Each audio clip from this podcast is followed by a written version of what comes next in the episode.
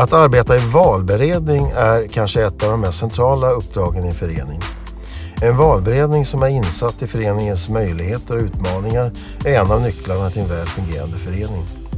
Det finns många utmaningar med att eh, arbeta i en valberedning.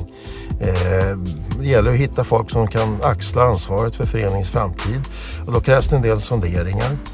Ibland blir det så att det blir en punktinsats och det kanske inte är det bästa utan det, det kan vara så att eh, man tjänar på att försöka förbereda sig och, och eh, göra en hel del sonderingar för att hitta rätt personer. Hej, Patrik Sedmar heter jag. Jag är kundansvarig på Swedbank. Eh, jag sitter här med Monica Lysholm som är förbundsdirektör på IDEA. Hej Monica! Hej Patrik! Hej! Vi tänkte sitta och prata en stund om, om valberedningsarbete och, och ja, resonera och se om det, vi kan komma med några bra tips. Ska vi slå våra kloka huvuden ihop? Ja, vi får försöka i alla fall. Ja, men vad, vad tycker du? Vad, vad, känner du omkring valberedningsarbete och det, efter din, den erfarenhet du har med dina kontakter? Ja, men det är lite som du var inne från början, att valberedningen kan oftast göra en punktinsats. Och då går man igång och arbetar, men sen lämnar man eh, tanken kring den styrelsen som man har tillsatt till nästa år i bästa fall. Eller så är det en ny valberedning. Och jag tänker att det viktigaste för att en styrelse ska fungera, det är att det finns en aktiv och engagerad valberedning som gör en analys. Vilka behov finns i styrelsen? Och då är det ju viktigt att för att göra en relevant analys att man är liksom med hela resan och framförallt inte mm. glömmer bort medlemmarna mm. i föreningen. Just det, för det är egentligen för dem man jobbar. Exakt. Så att det kan bli så att valberedningen kan sitta som en liten satellit, isolerad, kanske inte känna sig så delaktig, mm. inte så viktig. Och sen så glömmer man bort varför man gör arbetet. Jo, på medlemmarnas uppdrag. Sen kan det bli så här, jag har ju varit eh, föreningsaktiv i många sammanhang. Det kan ju bli så här när man sitter i en valberedning att man glömmer nästan bort att man fått det här uppdraget och så, så kommer man på det här två veckor innan det årsmöte att, att nu ska vi ragga tag i folk här och så blir det jättepanik. Man borde kunna hitta sätt att och, och, och jobba tidigare och hitta rätt kandidater. Ja. Mm. Och det är det vi har pratat om, det här med paniken. Det ska ju vara kul att sitta i mm. valberedning och känna sig viktigt. Så jag tänker att ett konkret tips det är ju att man har en arbetsordning för valberedningen. Mm. Det vill säga att det framkommer att ja, men tidsplan, hur ska man tänka under hela året? Och fundera också, hur snabbt går det att rekrytera? Mm. Patrik, har du varit med om en bra rekrytering riktigt snabbt? Nej. Nej.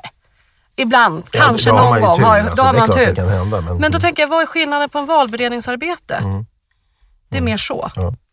Och särskilt med, alltså dels val, valberedningen måste ju vara insatt i, i, när man ska utse en valberedning ska man tänka, då ska man hitta människor som är insatta i föreningen, föreningens verksamhet, eh, vad man har för behov inför framtiden och kanske lite grann också vad det finns för personer att tillgå i, i, i föreningen som man kan, kan prata med och, och bearbeta. Och, för, för, det är ju, man sitter ju också i en, en, situation idag väldigt ofta i föreningar att det kanske är svårt att hitta folk som vill axla ansvaret. Mm. Mm. Och då är det bra att man kan förklara hur stort åtagande är det? Mm. Hur många möten och vara realistisk så att man också får ett eh, ärligt svar. Hur mycket ska jag sitta i en styrelse? Mm. För jag kan ibland uppfatta att valberedningen vill få de rätta personerna men sen så kanske inte de upplyser åtagande och hur mycket tid det krävs. Mm. Och då kan det vara en besvikelse sen efter styret och det kan spridas i leder. Utan, mm. ja, kunskap om föreningen, kunskap om styrelsen och en bra arbetsordning. Mm. Och om man säger hur kan man förbereda sig under året? Om, om man nu, nu har man utsatt en valberedning eh, och säg att du och jag sitter i en valberedning här och, och, hur kan vi förbereda oss inför, vi har just blivit valda mm.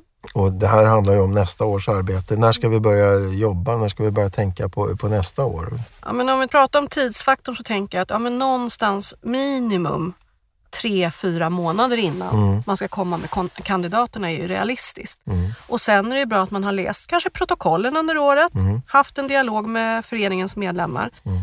Och sen är det ju viktigt att styrelsen och om det finns ett kansli är behjälplig med den informationen så att mm. valberedningen känner att vi har stöd om vi behöver information. Och sagt, men det bästa är att man utser då människor som, som, eller personer som är insatta i föreningen och föreningens verksamhet. Och, men även om det är det så kanske det krävs att man eller det är bra att man, man tittar lite och tänker lite framåt och, och, och vad står, för fören, står föreningen för inför för utmaningar inför framtiden. Och, mm. och, kan man göra, kan man liksom göra någon behovsanalys eller så? Eller, om man tänker på att man ska, ska, ska göra bedömningen vad, vad föreningen kommer behöva framöver. Mm. Så egentligen skulle man kunna summera att för att det ska vara en energifull förening, energifull styrelse så måste det finnas engagemang och energi i valberedningen. Mm.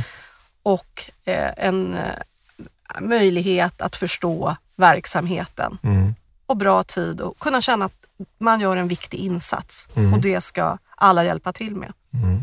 Precis, men det här, det här som jag pratade lite grann om att man jobbar ju faktiskt för medlemmarna. Mm. Ska man ta reda på på något sätt vad, vad, vad medlemmarna tycker och tänker om, om, om styrelsearbetet och, och den framtida styrelsen. Man mm. kanske kan göra en enkät eller något liknande. Ja, mm. eller om nu för tiden så använder vi ju allt med hemsidor. Mm. Man kan ju ställa frågor där. Har ni tankar? Tycker ni någonting? Välkommen med förslag. Mm.